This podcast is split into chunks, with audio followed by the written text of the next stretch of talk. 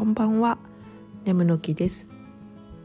最近骨格診断なるものを知りました。骨格ごとに似合う服装が違うんですね。デザインが好みでも実際に着てみると様にならない服って結構ありますよね。そう。服にも私にも罪はないんです。おかしくないのよ。体型に合ってなかっただけ。ちなみにざっくりですがストレートウェーブナチュラルの3パターンに分かれてるらしく私は骨格ストレートでした。これからは骨格も意識して服を選んでみようかなって思いました。